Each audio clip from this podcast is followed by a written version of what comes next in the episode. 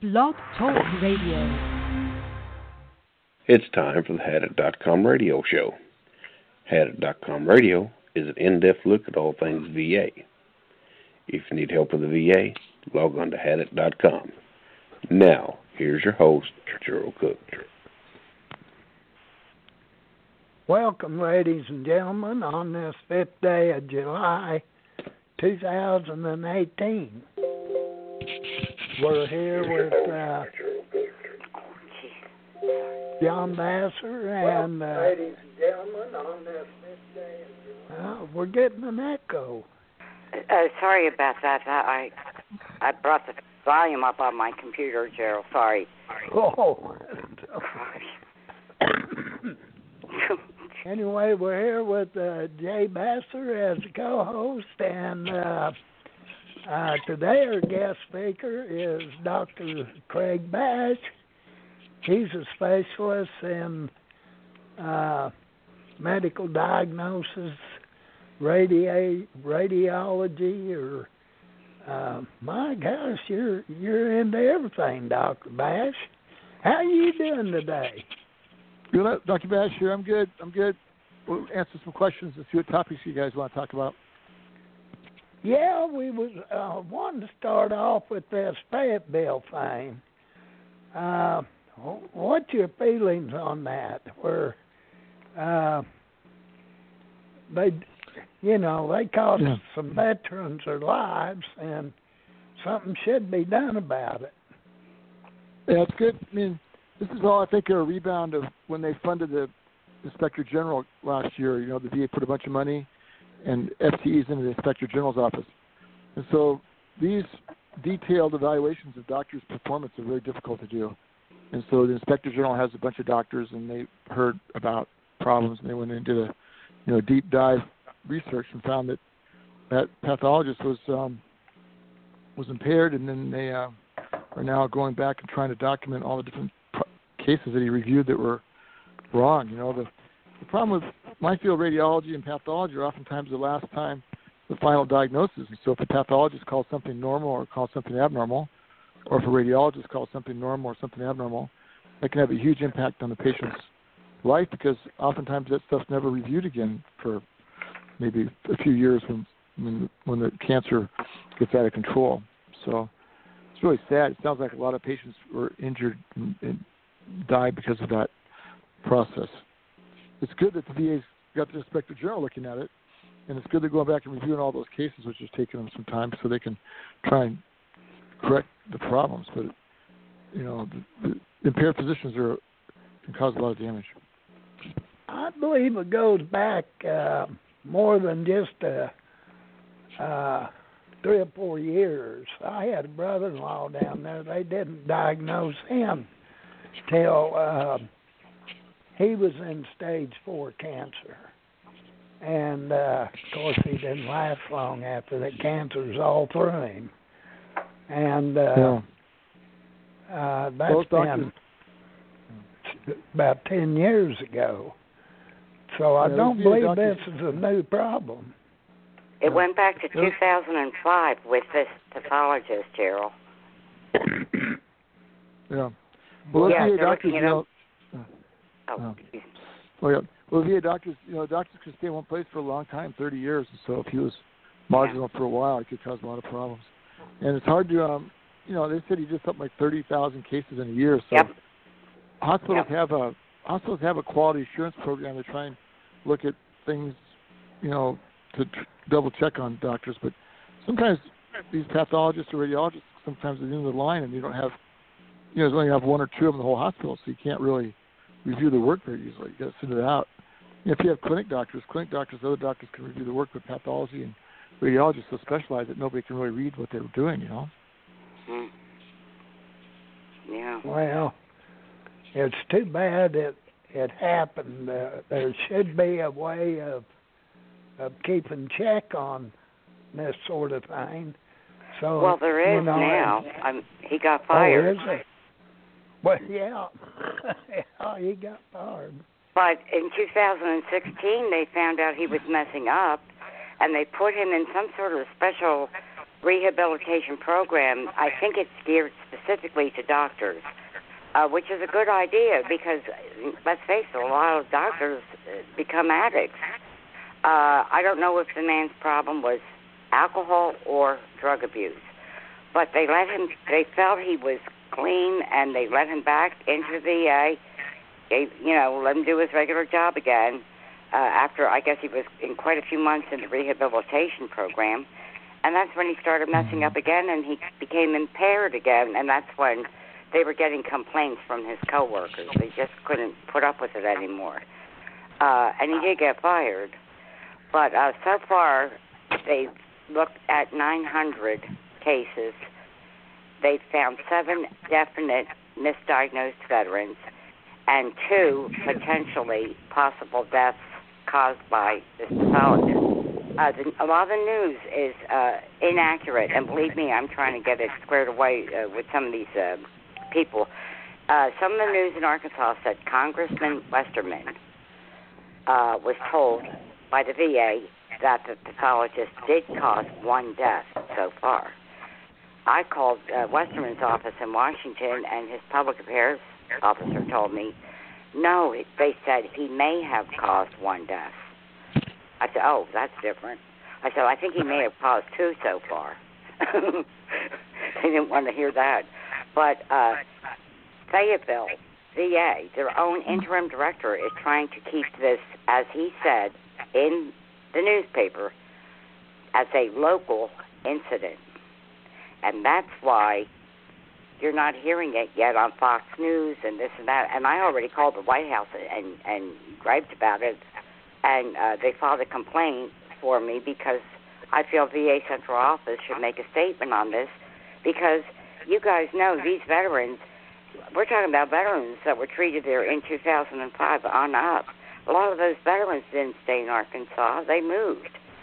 Uh, they might have given their regional office their new address for a claim, but maybe they never gave it to the medical center. And y'all know VA is very good about sending out letters that never get to who they send them to. You know, like C&P exams appointments. Yeah. Yeah. For sure. Yeah. So uh, I, I I don't trust what they're doing. Uh, I I uh, I it's going to get bigger before it gets better. But uh, that's Well, all I yeah, have to say.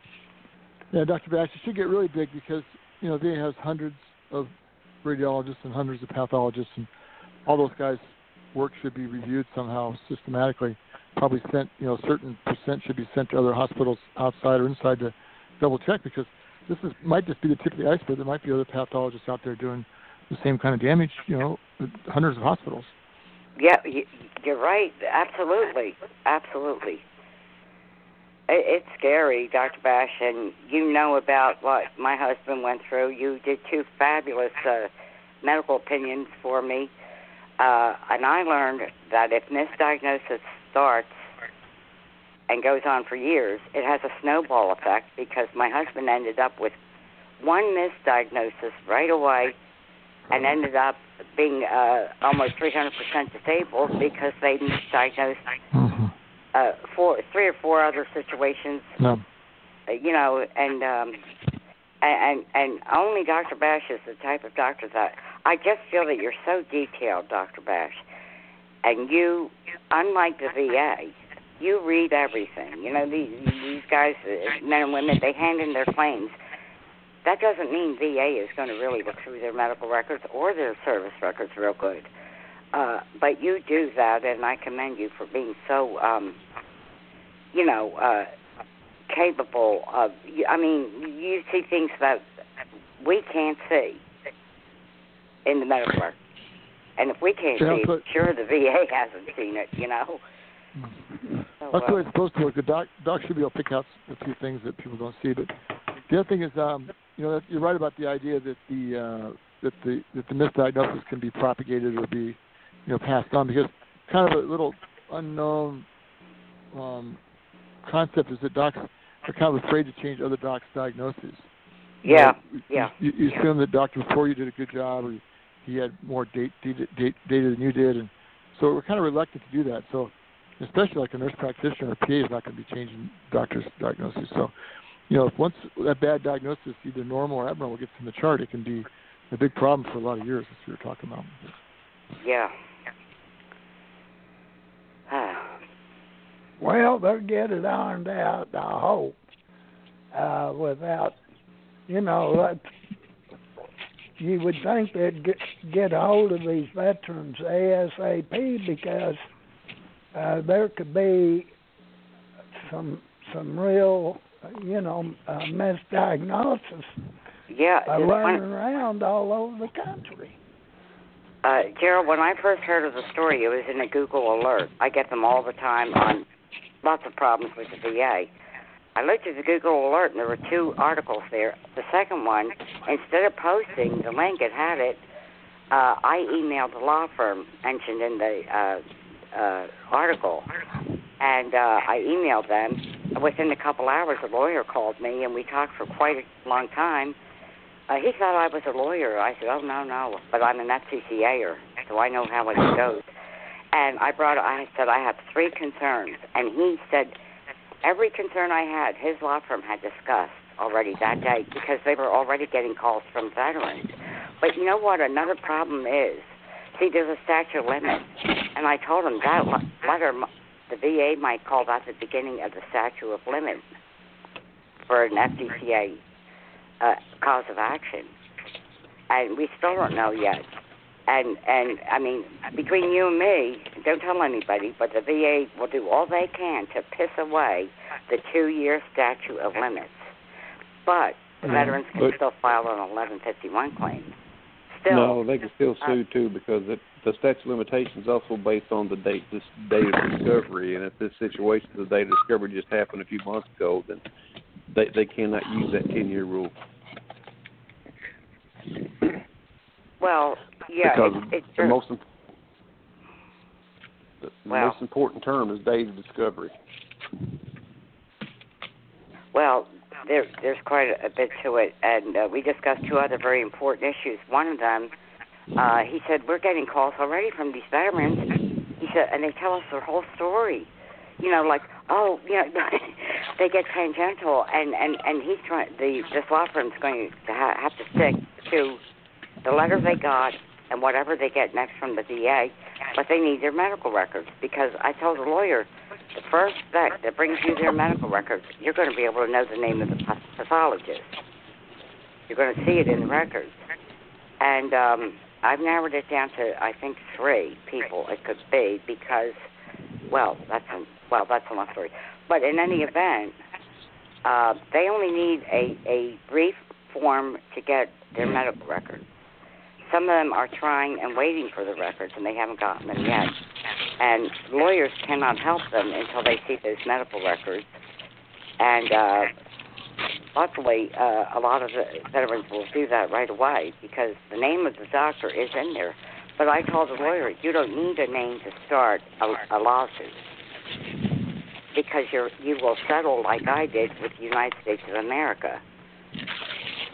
Uh, on my form, my F, uh, SF uh, 95 form, uh, Dr. Bash, when I first Yeah. started uh, the, that process, there's a Yeah. part there that that says witnesses because you know this is the same form like say the post office uh, runs somebody over. That's where you write down the witnesses. You know, it covers a whole lot of areas, not just the VA, but any federal uh, entity. But as witnesses, I put down all the names of the doctors that treated my husband for six years that I could figure out because some of them, these were handwritten, uh, you know, notes, and a lot of the names were foreign names. They were very hard to uh, find. Uh, but they don't need that. I didn't settle with a doctor. I settled with the United States of America under the auspices of General Counsel.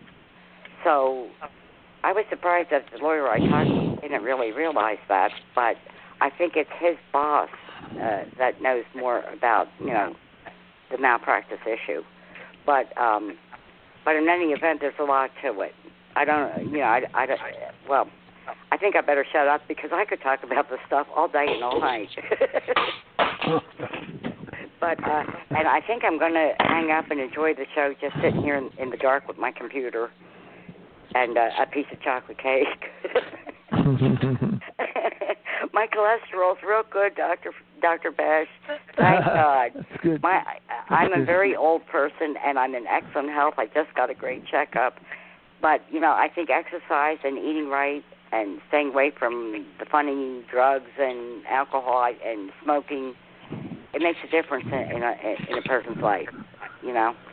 But I'm going to hang up. I'm going to enjoy the show, and I hope others call in.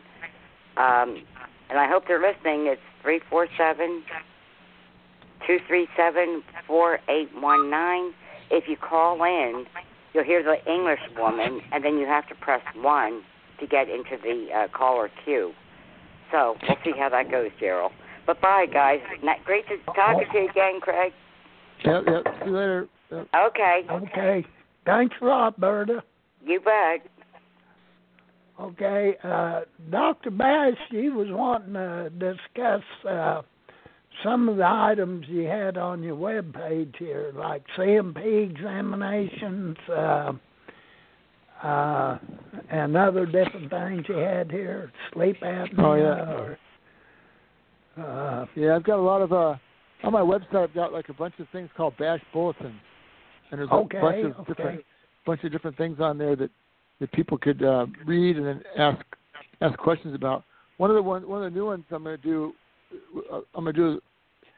Had it had a thing about six or eight reasons why you should pursue a 100% co- claim. You know, continue pursuing it. I looked at. it, I made it about made about 10 reasons. So one of one reason I thought about why you should pursue a, a 100% claim was that the medical codes are wrong, like we just talked about. The diagnosis is incorrect. You know. So if you have a, if you have a rating decision that has your, the wrong diagnosis on it, then you should, regardless of whether you're 100% or not, you should still go back and make sure that diagnosis is correct. You know, that can make a difference down the Uh, road. Yeah, because a lot of times they've been lowballing. And we find that they've been lowballing uh, veterans to where they should be uh, 20, 30, 40 percent rating. Uh, they're giving them a 10 percent rating, and uh, Yep. that that's not right. Yep, I see that. I'm also seeing a lot of 100 percenters or 50 percenters that get awarded, and then like a week or two later, the VA does some kind of internal review and takes them back to zero or, or un, unrates them. Yes. Do you guys see that more recently? Um, yeah, we've seen that. Uh, uh, because we you're had right, some they- veterans there on had it that we were afraid that, you know, after they were awarded, that the VA was going to come back and hit them. But, um, yeah, they do that a lot these days. I've never saw it before. They do it like in a couple of weeks. They go back and change it. The other thing is they're lumping they're lumping diagnoses. I, I saw a guy the other day that had like sleep apnea, asthma, and gastroesophageal reflux. They gave him fifty percent. so they're lump they're lumping all this stuff together. They lump spinal cord, bladder, and and um, I don't know something else unrelated, lung, you know, t- together for twenty percent. They lump all these unrelated things all together, and the veteran thinks that they're rated for everything. And if you split them out, they'd have a much higher rating, but the VA lumps them together. oh man, So another so that means a longer fight. Yeah, right. You got to unwind all that stuff, and you know the veteran doesn't know. He doesn't know that that these things aren't related. He sees these, he thinks he has. He tells his buddy, you know, you're rated for asthma. Yeah, I'm rated for asthma. You're rated for GERD. Yeah, I'm rated for GERD. And I'm rated for sleep apnea all together for 50 percent. oh man, because sleep apnea by itself is 50 percent. You know, if you're on CPAP. So that's one reason you should go back, make sure the code's are right. Another reason is looking for secondary medical conditions. So, you know, say a guy has a spinal cord injury and then he gets gets uh, kidney kidney failure. Well, that kidney failure could be a secondary reason to a spinal cord injury, and so he should get he should go back and correct his record and make sure he gets secondary conditions, even if he's 100 percent, you know, because he can get into the SMC codes. The third reason I thought about was like this thing called tertiary conditions. So say the guy has spinal cord injury, and then he gets kidney problems, and then he gets a stroke from his kidneys, hypertension. That would be the stroke might be a tertiary condition, you know, secondary, secondary. And he should go back. That just should, even if it's 100 percent, should go back and make sure he gets connected for that. Mm-hmm. So, you know, another reason I thought about was prevent future reductions. I think that if you have a lot of claims and they're all interrelated, you know, intertwined cases with a lot of different things, it makes it a lot harder for the VA to come back in the future and reduce you, know, because you have to go through a lot of different hoops to do that. So I think that the more claims you have, the more cases you're rated for, the less likely they are to, you know, cut you from 100 down to something real small. Well, yeah, I, I'd say if you get up around two, three hundred percent, uh, it's going to be hard to cut you back. But Yeah. uh, Yeah. a lot more difficult anyway. Uh, but where they got you low ball going in, then they come along, maybe raise it a little bit, and they uh, they get upset with you. They cut your ratings. Uh, Right. Right. Or you go back and ask for an increase, and they cut you. Right. Right. Right. yeah, a lot of guys. A lot of guys go for increase, and all of a sudden they end up with half as much as they started with. You know. that that's usually where it uh, happens. At is when they're asking for these increases, and uh, I don't think it's fair that the VA does what they're doing there. They end up cutting their benefits Yeah. instead of in- increasing them, putting them up where they belong. I've had really good luck. I've had really good luck with the severances. You know, I don't think I've had a single severance yet that the VA tried to sever a guy that I didn't get it reversed. But there's a lot of there's a lot of rules around severances. They have to give them another exam. They have to give them a chance to appeal. They have to give them, you know, 60, 90, 120 days to reappeal. So I've been lucky with those. But so the veteran shouldn't be afraid to go after the benefits he needs, but at the same time, he's got to have some advocate help him too, because VA run him over. So what point number four, yep, number four, number five is the veteran should know that 100% is often not permanent, right? 100% is not permanent for 20 years, and you know they can't change the code at, at 10 years. So a lot of veterans see that the permanent total, but permanent total is not really permanent total rating. It's just a designator for stat taxes and other kinds of benefits. Yeah, So that's Um, important for veterans to know. yeah, because if they change the codes, then they would want to come back and and do a number on you again. Right. Another one, another one that, that had it talked about was TDIU. The idea that TDIU is not 100% forever. You know, they might they talk about phasing the TDIU out at a certain age, right down the road.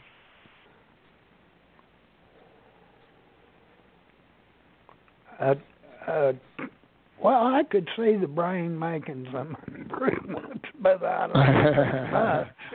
I just don't Right, right, right. Right, right. Yeah, TDI, TDI. is that, that that's a bad one anyway because it's so hard to get, and they they really messed over a lot of veterans and calling it a personality disorder. Uh, Right, right, right. Yeah, right.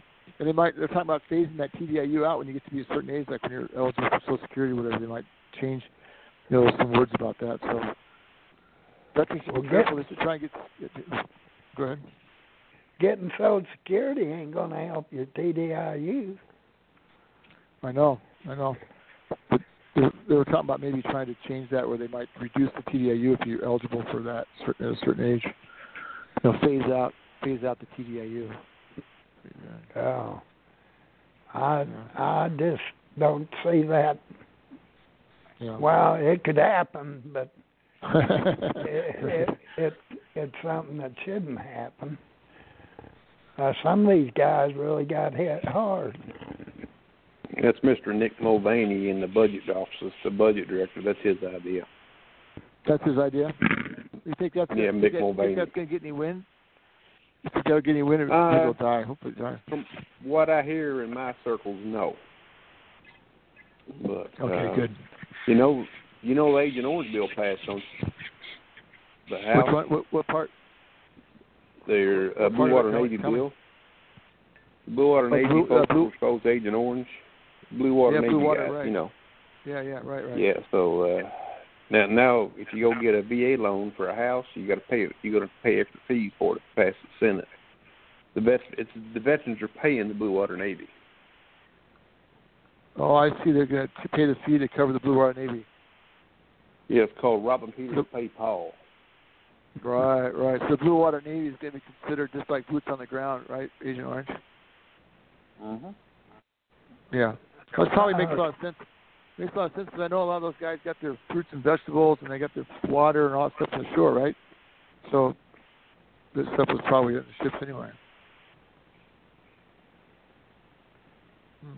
Yeah, but they shouldn't uh, be making other veterans pay. Right. Uh, I agree with that.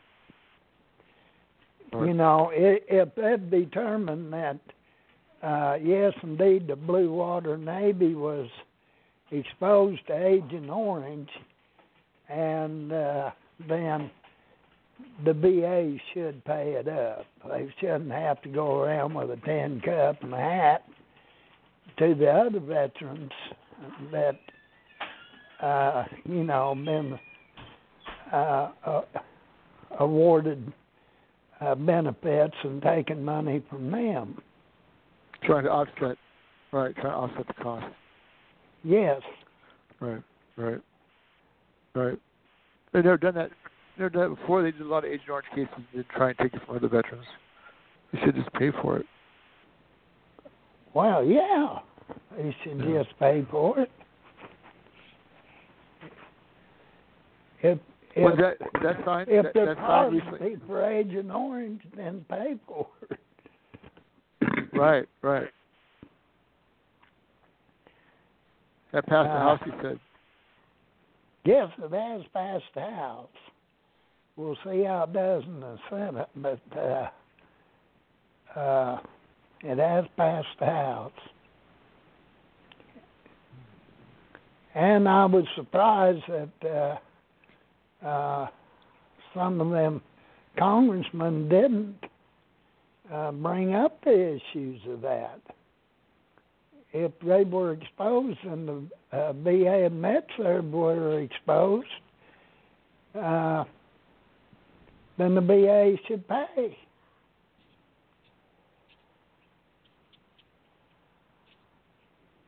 Right. But I think if, if it does get through the Senate, it'll be the beginning of a, a big deal like that. Next thing comes along, they'll do the same thing. Once they start getting rid of it or getting away with it. But anyway, back to your chart here, Doctor. hey, another another reason another re- yep, another reason to uh to appeal 100% is to make sure your dates of claim are right. Right. A lot of times the VA will give you effective dates that are half what they're supposed to be or third or something like that. So Yeah. you just get 100%. You know. Yes, or a year, you know. Uh, it's quite a deal.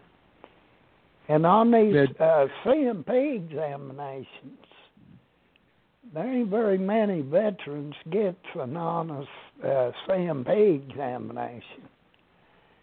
And uh, yeah.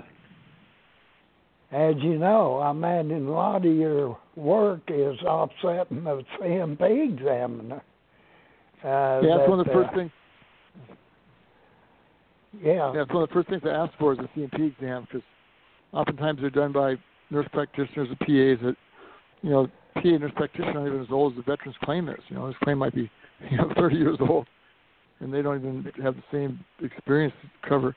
These cases are complicated. You know, these these cases go back. They might go back 20 or 30 years and involve multiple different diagnoses over time and different testing that's changed over time. And so, you know, the C&P oftentimes is just asked to look at one issue. They don't ask them to look at the secondary or tertiary issues we just talked about, and or they don't. And the C&P guy, nurse practitioner, is not going to change the diagnosis because they have could have wrong diagnosis through there. So, I spend a lot of my time trying to correct those, you know, C&Ps. So I'll say that I agree with this part of the C&P and I disagree with that part, or I agree with this part and I disagree with that part. So I can go through and try and be a referee on these cases uh-huh. most of the veterans, you know, most of the veterans, you know, I think a lot of the C&Ps are biased against the veteran. I think that's right. Yeah. It, uh, I, I agree. I, I think they are biased against the veteran, would it pay a veteran, uh, or will they allow a veteran to take a tape recorder with them? Well, I always tell you know my in my uh in my Bash bulletins I always say take a witness if you can. You know, take your wife or take your caretaker with you. You know, document who it was, doctor, nurse practitioner. Number one, you know, document how long the exam took. You know, you know, trying to see if it, see if the doctor or whatever read your file before you got there, so you have an idea what their preparation is. I don't think they, you know, sometimes I've had patients go into C&P and they won't let any witnesses, and I never actually had a patient go with a recorder, but um, I imagine they may, may or may not allow that. I'm not sure what the rules are. I'm not either. I was thinking my next C&P I'd take a tape recorder because what they tell you and what comes out on in the paper is two different things. You know, I've had some patients. I've had some patients uh, that go to exams now, uh, or any kind of a medical record, and what they'll do is they'll just wait. They'll say, "Okay, I want to see a copy of my report before I leave here." You know, and they make them give them something before they leave, so they can validate what they said is what was recorded. Because you know, you're You're right. A lot you of need times to the C&P. Oh, You need to get a smartphone. You need to get an iPhone, put in your computer when you walk in there, hit that recording button, let it stay on. Oh yeah. Yeah. Well, uh, I ain't got no smartphone. Ain't even got Well, a you can borrow. telephone. You can borrow one. You can download it to your computer too. In a hurry. Well, yeah. An MP3 Uh, format. we'll make a show out of it. well, I can see it being an issue, and I know I'm not the only veteran that had these uh, problems. Uh, they tell you one thing, and uh, now everything's on a disc, so you don't get, you're not able to see what they're looking at, and because it's in their computer, so you tell them something, they start typing uh, you don't know what they're really saying. right. But uh, you, you did bring up a good point. You can ask them uh, to see a copy of that report because they've typed it up and it's on the computer. It'd be no problem for them to run you off a copy. Right. I've had my patient do that and just sit there and say, I didn't, he, he sits there and makes him fix it before he leaves. Well, that's a good idea. Know, you know, garbage in, garbage out, right? Yeah, that's true. So something else to think about if you have 100% is make sure you have SMC code. So the VA goes above 100%. I call it 300% up to the maximum SMC, but special monthly compensation code. So that's another reason to appeal. You know, spinal cord or TBI, neurologic MS. You know, all those SMC Yeah, codes well, are they're- important to make sure. There's a caveat there, Dr. Bastion, with higher level SMC. Yeah. I mean, Yeah. you can have it. You can be up to. You can be three, four hundred percent as long as you. Uh, if if you don't have the need for aid attendance, aid attendance is, is the big kicker. The SMCL. Right. That's the one Right, that, puts, right. that puts you over the threshold to the higher Yeah. levels. If you don't have L, then you know it's aid aid attendance is the biggest issue there. Yeah. No, I, yeah, I understand, but a lot of veterans don't really understand all those different codes, you know. So Yeah. they, they all stop at 100%, but some of them might be eligible. A lot, actually, a lot of my patients these days that come to me, you know, TBI guys, spine, MS, are eligible for, you know, loss of legs and bowel bladder SMCs. They don't, Yeah. they don't understand it. So SMC is a big issue for them to. And it's tricky. I understand Mhm. it's got it's got stop gaps and stuff in there, but it's something to think about. And don't they don't they consider foot drop as loss of use?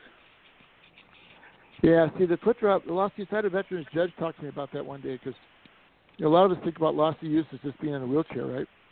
But the veterans Right. judge said that loss of use can be due to like neuropathy and balance issues, especially if the Mhm. person is having, having falls. And so foot drop, foot drop falls in that category because a lot of patients with foot drop have a lot of falls, and a lot of veterans don't want to talk about their stoic. And the wives say they fell and broke a wrist or ribs or whatever, you know, and the guy's still, you know, grappling along. So yeah, so we have to remember the diabetes and the neuropathies and the foot drops. All those things can fall into the loss of use category depending on how bad they are. Well, Um, how, how what would about oxygen? How, how would oxygen? Yeah, go ahead. Your oxygen. oh, too well, fast. I Lung was diseases. say, uh, what about being confined to a wheelchair where you can't walk and you have to ride in a wheelchair? Yeah, yeah, that's the, that's the classic loss of use definition of wheelchair use. You know, and a lot of my Oh, veterans, you know, you know, you know, so a lot of my veterans, I tell them if you know these guys are walking around with canes and crutches and falling, I, I tell them, you know, I write an order. You have to have a wheelchair. You know, it, it's not fair for the veteran to be stoic and falling and, and have neuropathy and not get credit for his loss of use because he's not in a wheelchair. And a lot of times, at the back to the C&P exam, if the, if the C&P examiner sees the patient you know, in a wheelchair in a 10 minute exam, this loss of use is going to be much more likely than if he sees a veteran, you know, walking with a cane or crutches in Oh, a 10 minute yeah. exam. Yeah, because he doesn't really have an idea, you know, that neuropathy's not well developed and developed, and he doesn't know so much about his falling history and stuff like that. Hey, what about Meniere's disease? That's a balance problem. Yeah, I don't know. Um, that gets 100% by itself. Now you're talking about maybe trying to get SMC for loss of use, right? That's a good. I've never, I haven't had a case like that. It's an interesting, it's an interesting thing to think about. You know, you could argue. There's you a, could argue that the guy's got there's a first. form of neurot. What's that? there's a first time for everything. Yeah, yeah, yeah. No, I'm not. No, I'm not discounting. I'm just going through the thought process. So you could argue that Yeah, the person but, has, you know- you know, neurologic problems. Right. See. I'm talking Meniere's due to spinal cord, like a spinal cord injury. Oh yeah, so you get balance problems. Yeah, right. So if you have balance problems, yeah, if you have balance problems, you're falling. That could that could count. Yes. Oh, okay. Mm, that's a good idea. hmm Yeah. That's my idea. You know, VA's got pushed back on that, of course, of battle, doctor battle, but that's okay. That's all right. We got. I know a good doctor that can write an IMO. Yeah, right. Fight the battle. I don't mind. I don't mind. I don't Hmm. mind pushing the VA to think outside the box. You know, because the code, you know, the rating schedule is only two thousand codes, and we have sixty-five thousand codes in regular medicine. So there's going to be a lot of gray area in there. Some of these things will fall into that category. You know. Mm. Mm, Okay. What's your take on this new VA ramp system for these appeal process? Oh yeah, the ramp system. You guys want to? Somebody want to explain ramp system to the, audience, and I can weigh in, or what do you want? How you want to tackle it? This do it your do it Dr. Bash style. I like it. I like your style. All right, all right, all right. So the ramp, I don't like the ramp. I don't like the ramp program. so I mean, there, you know, I know there's four hundred thousand wait list at the, at the BVA, and I know that that the ramp program is promising to decide the cases quicker for the veteran. But the problem is when you start reading the, the fine print, the uh, the the the second appeal on the ramp program does not allow any new any new evidence to be admitted. So basically, what happens if they deny it the first time, they, you get a second look at it, but the second look only gets to look at the evidence the first guy looked at. So then you're back in the same boat as that pathologist. You know, if the pathologist makes a mistake and the second guy just says that mistake's right, then it just rubber stamps it. So you get two you get two denials. You know, and you, so then you're back in the same boat back to the BVA. And luckily at the BVA, I think they said that new evidence could come in. So, you know, that means my letters can come in. But I think every veteran that has an appeal should be allowed to bring in new evidence if they have new medical opinions, because that's really important stuff that can decide the case. So I don't like the ramp because it shortcuts. It makes the VA's job a lot easier because there's no, nothing else new to look at. But it hurts the veteran because the veteran doesn't have any new evidence to help support his case. No new lay letters, maybe a new X-ray, maybe pathology report, maybe you know maybe they find some new pathology from that Fayetteville guy that was wrong. They can't even bring that in on the on the ramp program. So I think it's bad.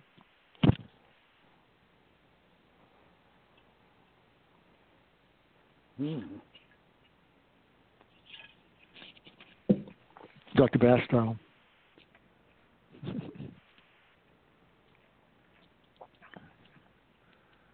Okay. Uh, where you want to go next here, Dr. Bash?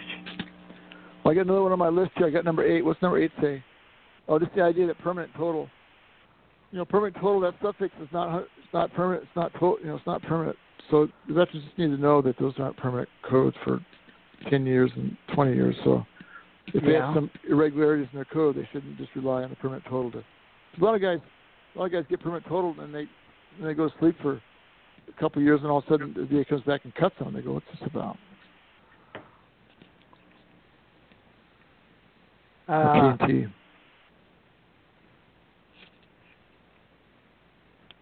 well, the permanent and total would wouldn't that lock him in, lock the veteran in on the on the disability? Uh, no, it doesn't. It just it just is a designated that lets them get benefits like for, you know, free property taxes and they get uh, benefits for the children's colleges and wife medical stuff stuff like that. But they can change that permit total anytime they want to up to you know ten years they can't change the code and twenty years they can't change the percent. So any veteran needs to know and, and any of those permit total codes can be relooked at anytime they want to. Oh, So I see. Yeah, so it's important for the veteran to know that so that he doesn't, you know, he might have secondary conditions. He over, like a guy might have, like we talked about renal failure. You might just overlook it because he's 100 percent already. But if you if you knew this permanent total wasn't permanent, he might go back and put a secondary claim in for kidney failure, for example, protect himself. So, so it's good to know that permanent total is not not permanent. It's confusing, I know. Hmm. So. Well, number Ah, ten, number ten is Go ahead, doctor. Oh yeah, no, number ten is CUE. so a lot of times guys will have a will have a case where they got might have 100 percent, and the VA says, okay, we'll grant you 100 percent as of 5 July 2018. And the veteran might want to go back and say, hey, wait a minute, you know, you guys made a mistake. Let's go back to that pathologist. That pathologist might be a CUE someday. Hey, wait a minute, that that pathologist made a mistake way back in the day. And, you know, my case should go back to the date the guy made the mistake or whatever, you know. So the CUE could be a big deal to them for retroactive benefits and codes that would something they might want to pursue even if they're 100%.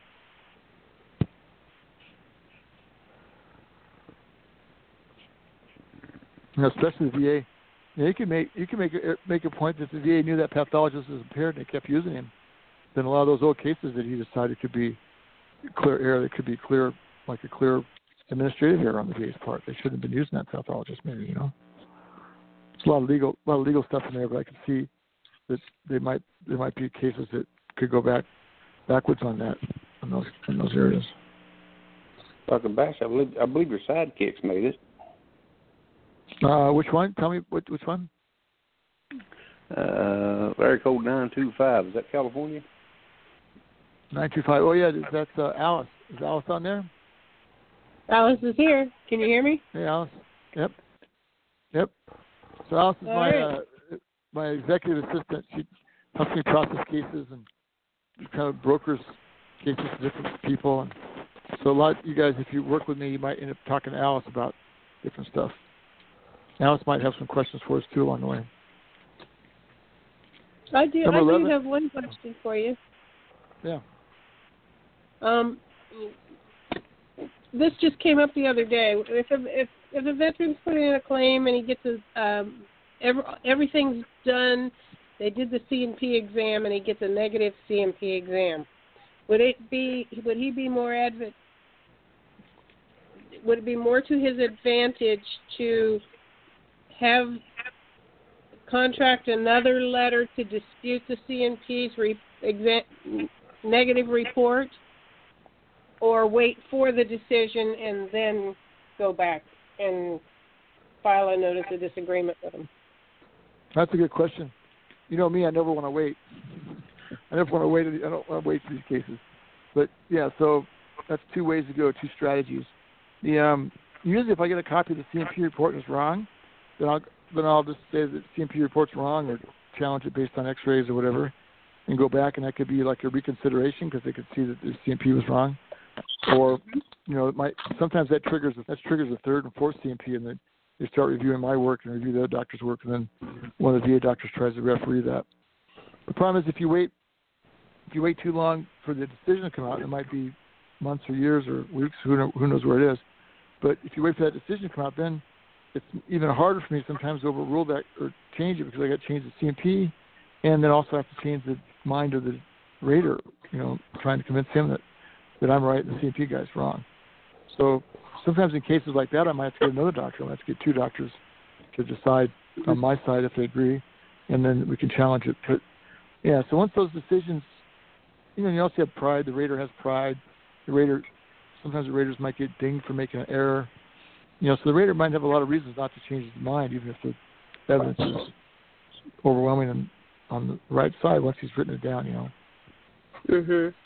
Right, right. It's that same same principle as anybody that's made a decision. It's a lot harder to turn that decision around than it is to catch it before that final is made.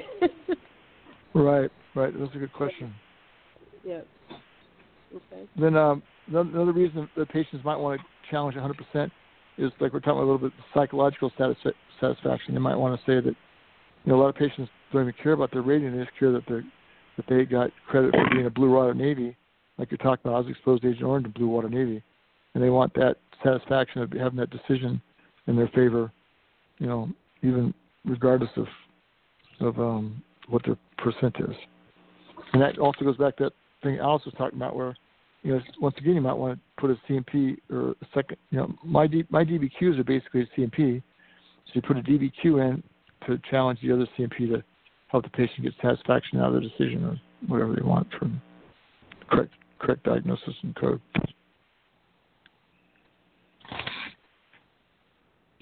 I your was supposed to know thought on those DBQs, doctor?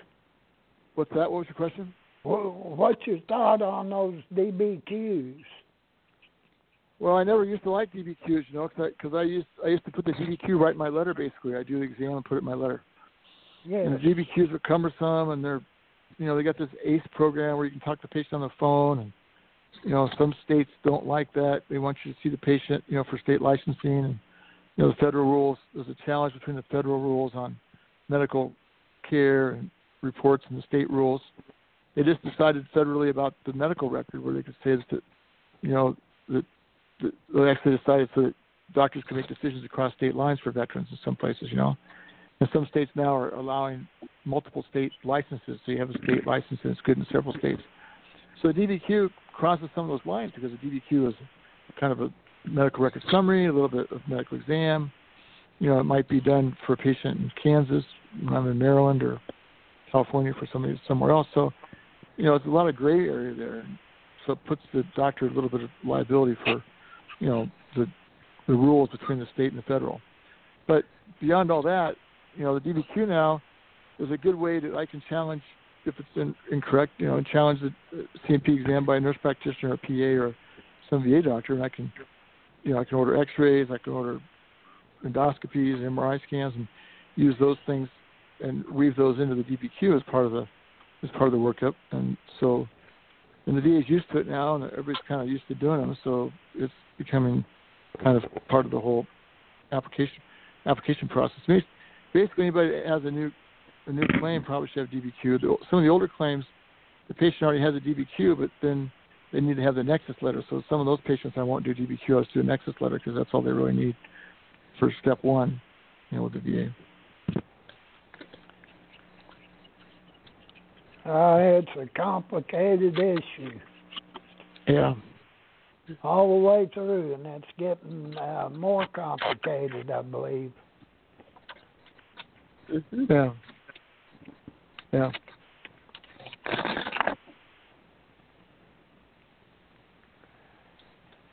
So, are they going to be adding more uh, presumptive type uh, cli- claims, or are they going to be uh, taken away?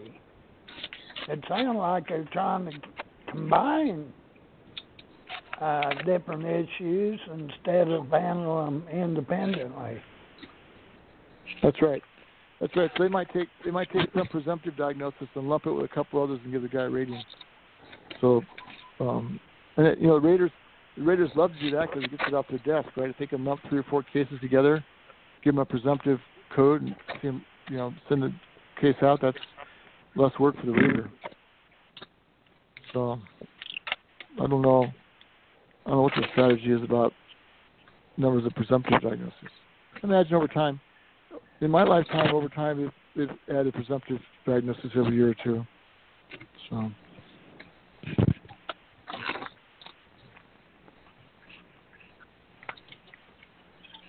Well, that's not good. Uh, so that means the veteran has to get a little bit more wiser, or quite a bit more wiser, uh, before he tackles this VA. He's got to go in with some professional help. Yeah, those lump codes, those lump codes are really confusing to the veterans. You know, even on the coded rating sheet, I don't think they break them out. So I think, I think that any any code that you're rated for should have a rating. Any code that's lump should have a rating, a separate independent rating for that code. That's the only way to do it because otherwise they lump them together and you don't know what's going on. They're doing a lot of that. You know, some guy will have twelve, will have twelve cases. They'll lump four of them together and give them three codes and, and, and close the case. You know. Oh man. Then take forever to get that squared away again. Yeah, 'cause you don't know, you don't know exactly what they code, what they rated you for. It's like, Yeah. it's muddy, it's muddy water, right? Well, it must be. I think they have a code, a stupid code they use.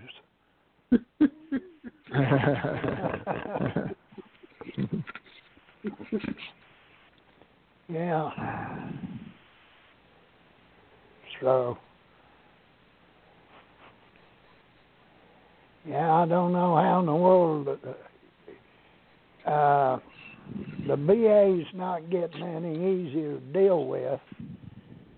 So it takes uh, people with your type of expertise to help get them through the maze there uh, on the medical side of it because uh like poor veteran he ain't gonna know if they combined a whole bunch of stuff.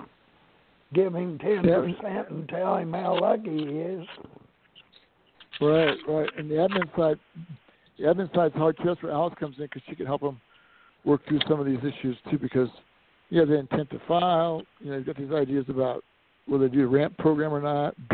You know, there's a lot of issues that we can help with on both sides of the fence. Uh, this almost calls for special schooling just to get through the VA. Well, that's what I tell my doctor buddies. You know, if somebody wants to do veterans cases, it's uh, you know, medicine's hard enough within the veterans law, and the other side takes you know several years to kind of work out what's going on, and it's always changing too. So it's almost like a whole new training program doing veterans these veterans opinions because there's so much on the law side that has to weave into the medical opinion. It's like another residency kind of, you know. Yeah, it's well, Hey, only thing you can do is keep fighting them. Um, Yeah.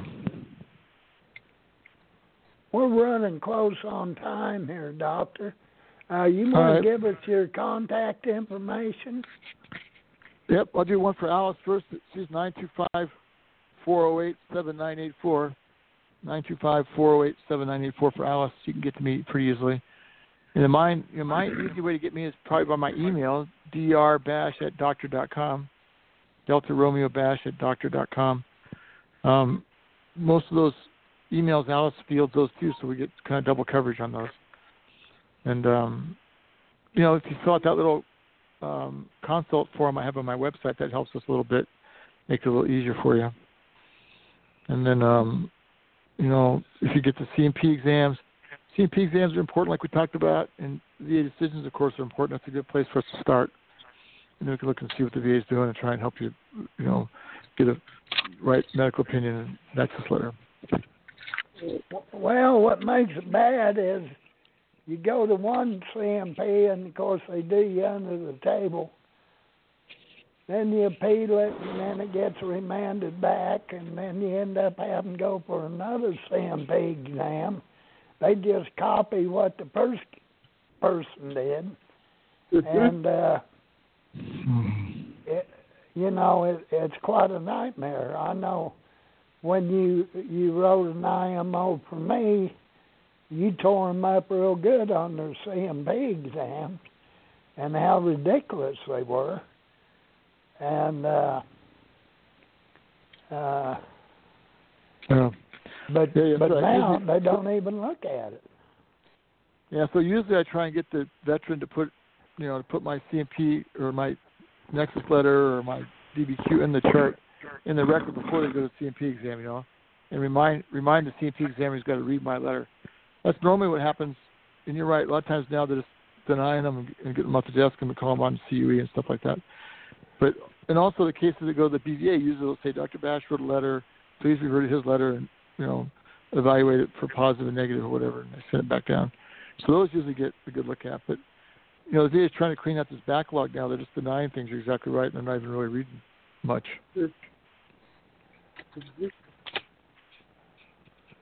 Well, yeah, Statement you can ask. No.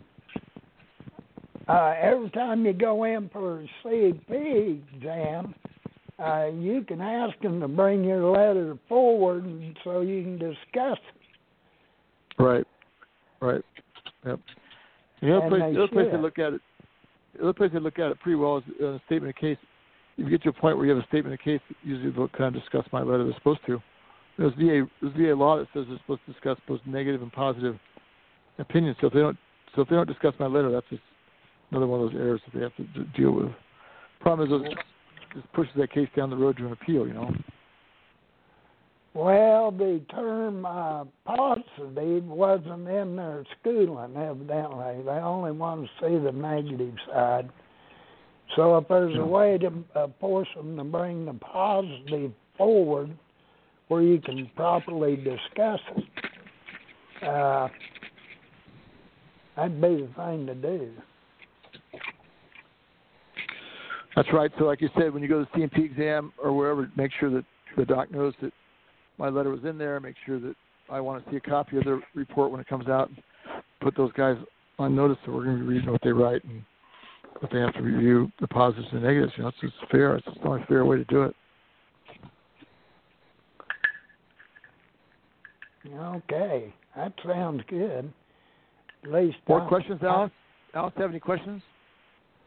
Um, no, I was I was listening for your ten reasons, and I got that. That was that's what I got answered.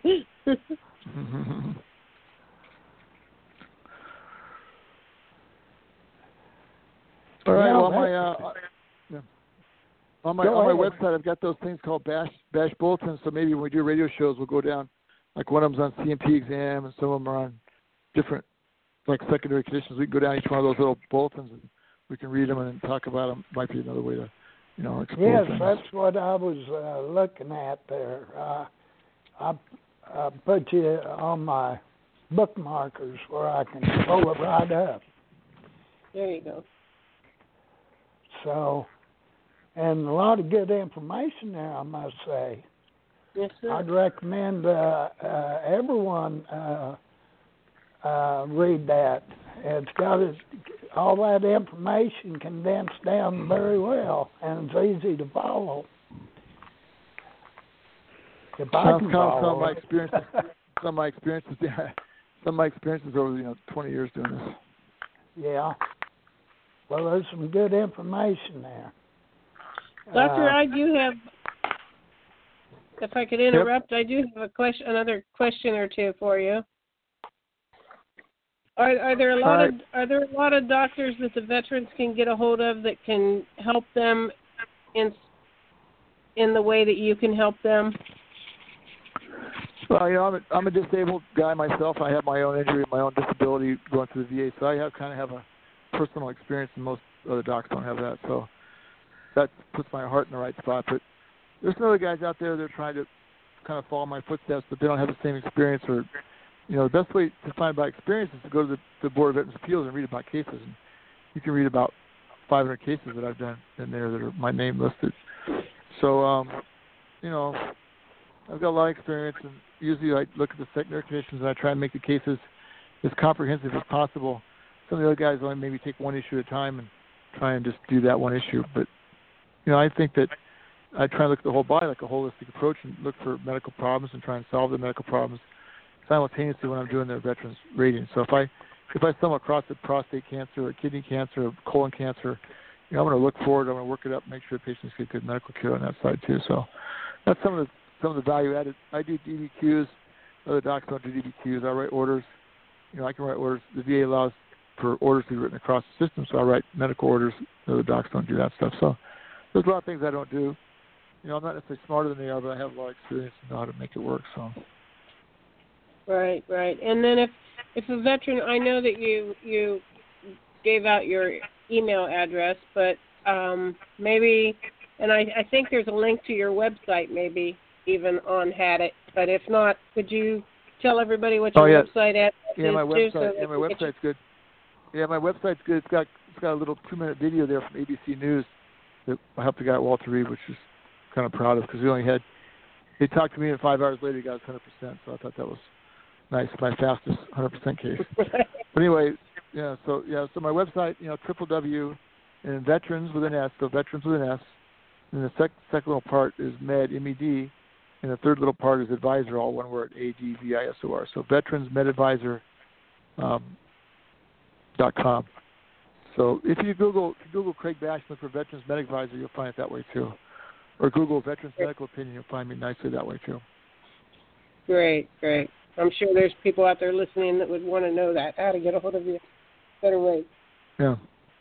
And I've got a little future. Just so everybody knows, I got a little future infomercial. Um, I did a little like Charlie Rose question question answer thing for six minutes and fifteen minutes. So I got a couple little videos, just like kind of like they had it, kind of like the radio show right now we're doing, where people Mhm. ask you questions and I answer. So I'm gonna put that on my website. Probably put it on YouTube. So you might be able to YouTube Dr. Craig Bash and find that there pretty soon too. Oh, that's good. Okay, Yeah, Dr. so it's a little- Bash, uh, we're out of time here. Uh, uh, podcast has done shut us down. So, appreciate you coming on. Hope we can get you back on real soon because we'd like to go through that list again. Keep it fresh in everyone's Sure. mind. All right, I'll do it. Say happy Happy Fifth of July. Yeah. You got it. Same to. Thank you, sir, for your time. Yep. Yep. Thank See you. you guys later. Yep. Okay. Bye. Bye.